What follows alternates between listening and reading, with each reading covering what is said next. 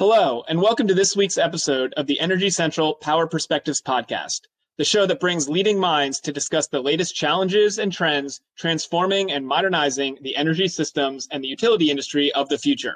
And a quick thank you to Scott Madden, our sponsor of today's show. Now, let's talk energy.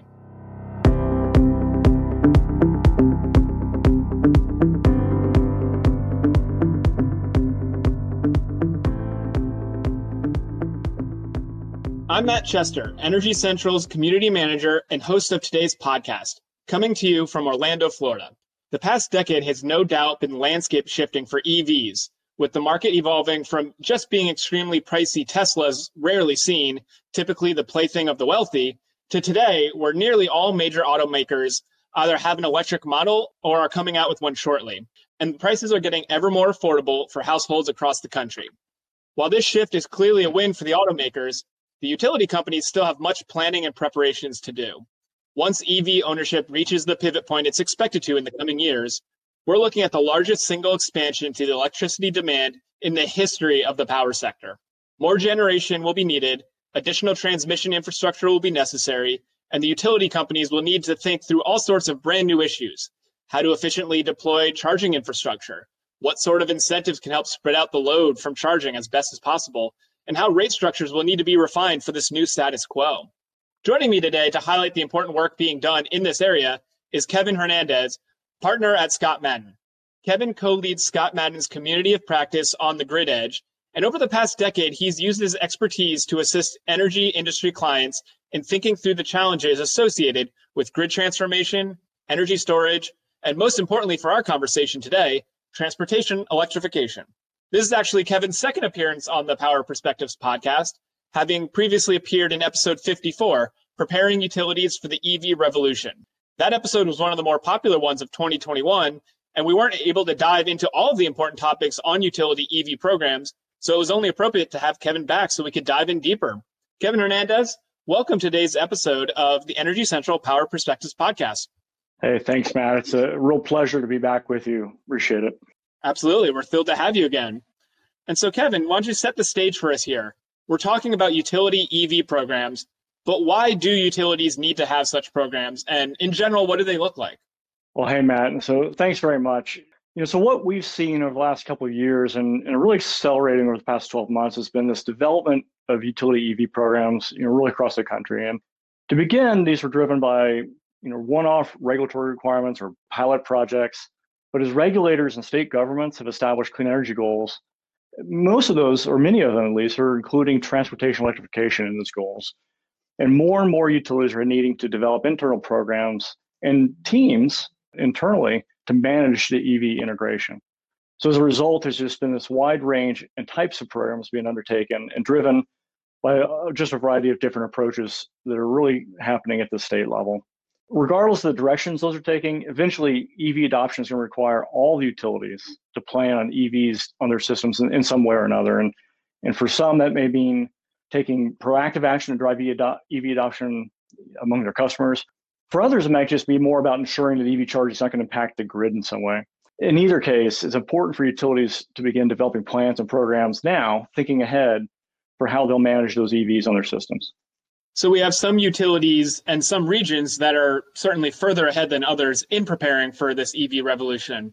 For a power provider who's starting from scratch right at the beginning, though, what are the questions that you recommend they need to be asking before diving in? Well, I, am really glad you've asked that question because I think it's easy for utilities to look to some of the big, well publicized programs and say, you know, that, doesn't apply to me. In most cases, it doesn't, right? We tend to look at some of these big, well-known programs that are out there, particularly some of the West Coast and others, as best in class. But what might be best in class for a program like that, and maybe an urban West Coast utility, wouldn't be a terrible idea for a rural Midwestern co-op, for instance. So the first question that we encourage our clients to think through is, what do you want your program to do? What do you want to get out of it? Having a clear vision of what you want your EV program to achieve is really central to developing initiatives that deliver those desired results. So it sounds like, yeah, you, you can't just copy and paste from another power provider who's done it first, but you know, what can you learn from the implementation of other utilities that have done it first, where you can, you know, maybe mold it and customize it to be more specific to that new utility's needs? Yeah, I think that's an important point to make. You know, we would definitely encourage and advocate utilities to look at their peers for examples of what works and what doesn't work. And it's really important that EV programs be designed to fit the customer makeup and service area of each territory. But for instance, utility whose service territory is largely rural may have a large portion of customers who live in single family homes, maybe, or with off street parking. Those EV programs are going to look a lot different than those with more urban service territories with maybe higher numbers of customers living in multi unit dwellings, such as apartment buildings, and probably without off street parking. So there are a lot of great programs out there, and there's a lot of really interesting ideas to pull from. We encourage our clients to do that, to take part in industry groups, to coordinate with peers, get lessons learned. Ultimately, however, in developing programs that accomplish each individual utility's goals, we want those utilities to pull from those those examples, but tailor those to the customer makeup and to the service territory that is their own. Yeah, that makes a lot of sense from the industry perspective, but I, am sure the the regulatory landscape factors into all this as well. So, how do utilities need to be looking at policy, whether on the local, state, or even federal level. Well, yeah, absolutely right. Uh, regulatory landscape always factors in. You're absolutely right. And you know, one of the reasons we see such a variation in EV programs across the country is just for that reason, because of the different approaches that are being taken by states and regulators with regards to EVs. Uh, in some uh, regulators have made it clear that they really want utilities driving EV adoption, and they do that through outreach education programs and, and incentives and and other types of things to do, you know, maybe drive public charging infrastructure and other things. However, other states have been a little more guarded and a little more reserved in driving EV growth, and particularly with regards to the utilities' role there. The approach taken by the regulators then, you know, is really key for determining not only what programs to pursue, but from a utility perspective, also how big should the program be? What size should it be? Who should it serve? And how can those program costs be recovered importantly? So as we've talked about before, you know, when we spoke last time, one of the real challenges with building out charging infrastructure is the question of you know who pays for that. And in some areas, it's going to be more accepted that EVs and EV charging infrastructure you know, kind of represents a big public benefit, and and there may be more permissible to pass those costs on to a larger group of customers. But in others, there's some real trepidation to funding commercial charging or, or system upgrades with ratepayer dollars. So I think we really have to take into account, just as you mentioned, you know, the regulator's perspective and the context, the regulatory framework and environment in which the utilities are operating. Absolutely. And and many of the considerations that we mentioned at the top of this conversation for utilities who are leaning into EVs for the first time, they're they're kind of familiar things like rate structures, infrastructure development, uh, things like that that have always been a part of the utility landscape, but others are going to be brand new. For example, utilities never had to really worry about commute times of their customers. What are some of the key new types of data that utilities should be thinking about now and, and how do successful programs start that gathering process for the very first time? Yeah, you know, it's really interesting. I think obviously many utilities are looking at EV adoption rates as a primary metric for how they should build their programs. And I think there's some pros and cons to that. You know, first, you know, rates of adoption are for the most part low across much of the US. And so you have to, you know, take that for what it's worth. You know, however, that doesn't really necessarily mean that there are, is going to be low adoption in the future. And so I think there's a potential we may be losing something of a burning platform, you know, when we look at low adoption rates today rather than in the future. We also may not be seeing the potential for fleet adoption, which is, as you and I have talked about before, is something we think you know, really not enough attention is being paid to. So understanding where EV adoption rates are today, but also modeling those and looking at those from a different different perspectives in the future is, is important. Beyond EV adoption rates, though, having an understanding of just where on utilities electric delivery system, impacts of EV charging might, you know, under those different levels of adoption might have some impacts. is another area where utilities can begin to have some understanding and, and start to gather that data. And depending on their system, it may uncover need to begin thinking about well, how is EV load, you know, built into our system planning and our capital planning process and into our system forecasts.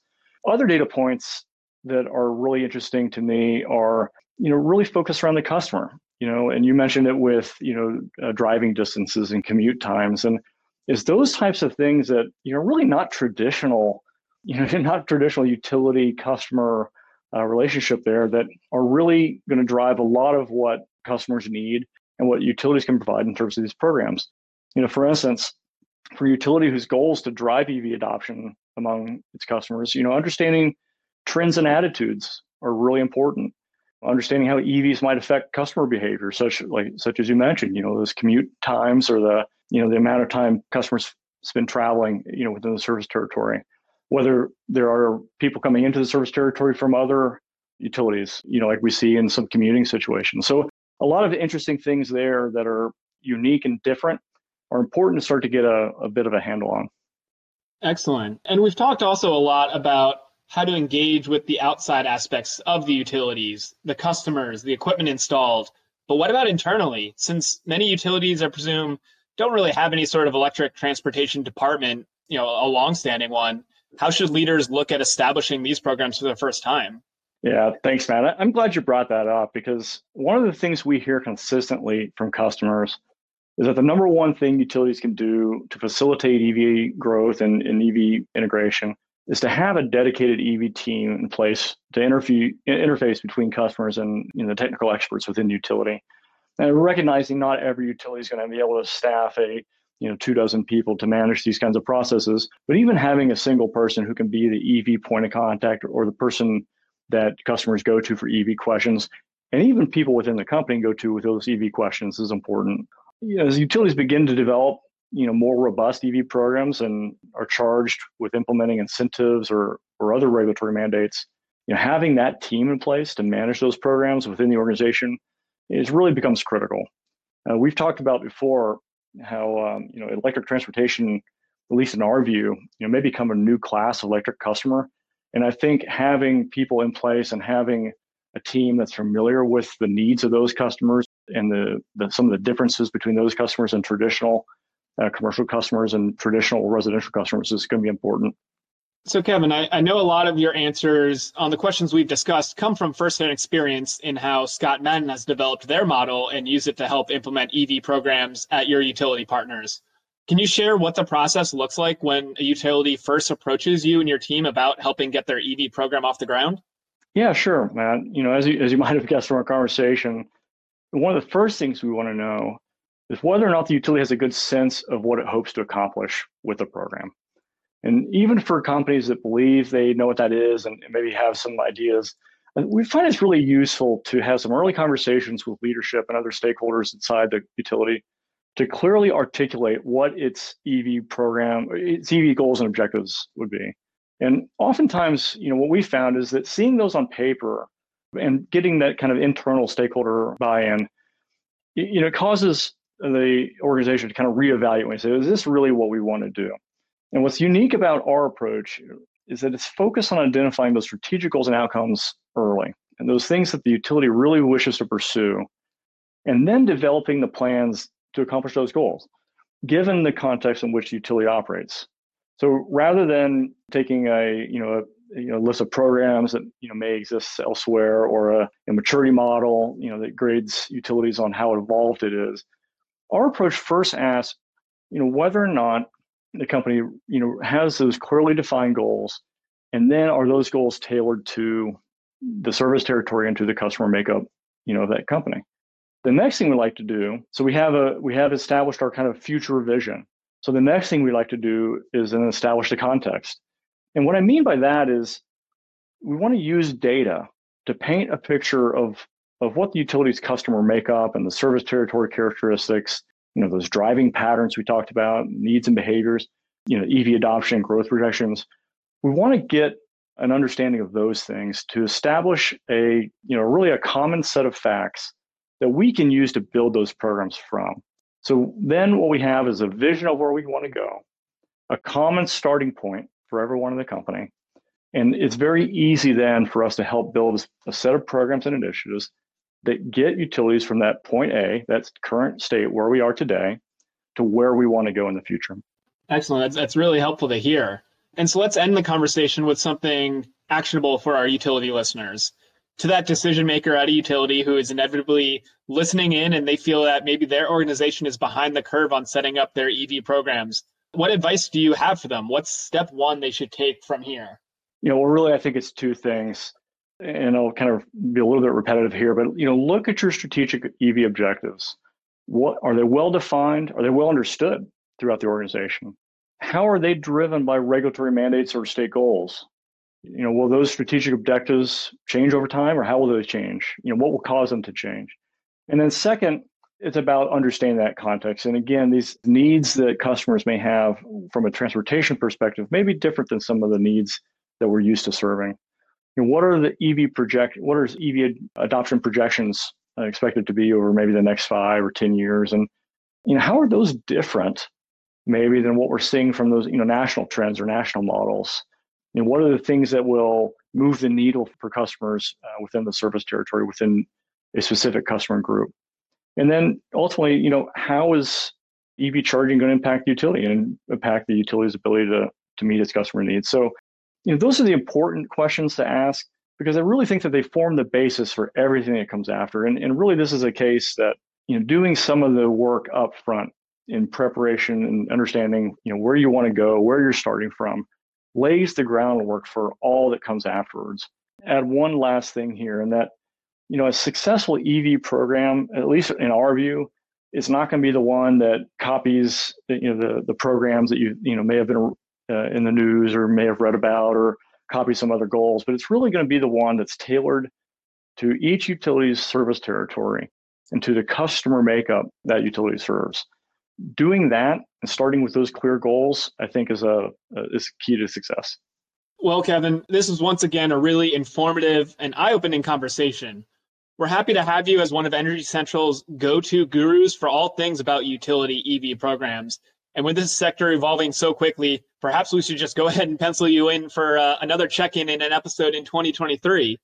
But for now, thank you so much for your insights. And we look forward to you and our community members keeping these important conversations going at energycentral.com. So thank you so much, Kevin. Well, well, thank you, Matt. And again, it's been a real pleasure and always appreciate the opportunity to, to have these conversations with you. Absolutely. And you can always reach Kevin through the Energy Central platform where he welcomes your questions and comments. And we also want to give a shout out of thanks to the podcast sponsor that made this episode possible. So thanks to Scott Madden. Scott Madden is a management consulting firm serving clients across the energy utility ecosystem. Areas of focus include transmission and distribution, the grid edge, generation, energy markets, rates and regulations, corporate sustainability, and corporate services.